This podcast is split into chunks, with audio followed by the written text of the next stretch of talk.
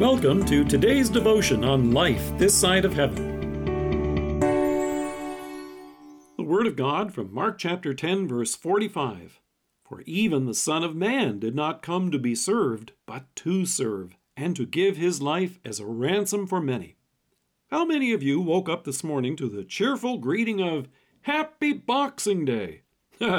you may not be familiar with that term Boxing Day unless you happen to have a calendar or a date book that also lists the holidays of the British Commonwealth.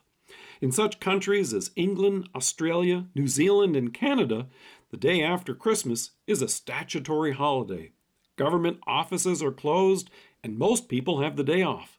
But despite whatever pictures the name may conjure up, Boxing Day has nothing to do with lacing up the gloves and duking it out with that relative who just pushed your buttons one too many times this season. it also doesn't have anything to do with recycling all those boxes that the Christmas gifts came in. No, Boxing Day finds its origin in Britain.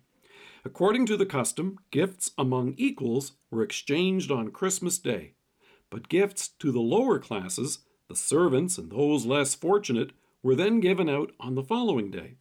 For workers, then, who often brought a box of their tools with them to work, their master would put coins in their boxes on this day, as a sign of their appreciation. However, when you and I consider our station in life, at one time we were not servants of God. We were slaves to sin and enemies of God. None of us could hope to receive a gold coin from our master. The only thing we deserved from God was his righteous anger, wrath, and punishment.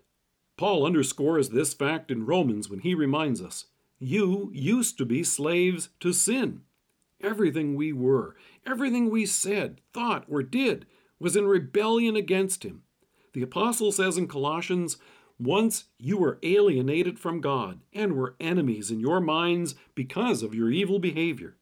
Here, then, is what makes Christmas such an incredible celebration. Instead of dealing with us as our sins deserve, God has given us a Savior. Instead of receiving a gold coin in a toolbox, we have received a baby in a feed box. He has given us His Son, who came in human flesh, just like you and me, so that He could serve us. He came to keep all the requirements of the law perfectly. In each and every way where you and I have messed up, sinned and failed and hurt someone, Jesus came to keep the law perfectly in our place. He did this, not to somehow show us how it's to be done and then leave us to flounder in our own futile attempts. He did it so that he could then offer the perfect sacrifice and payment for each and every one of our sins.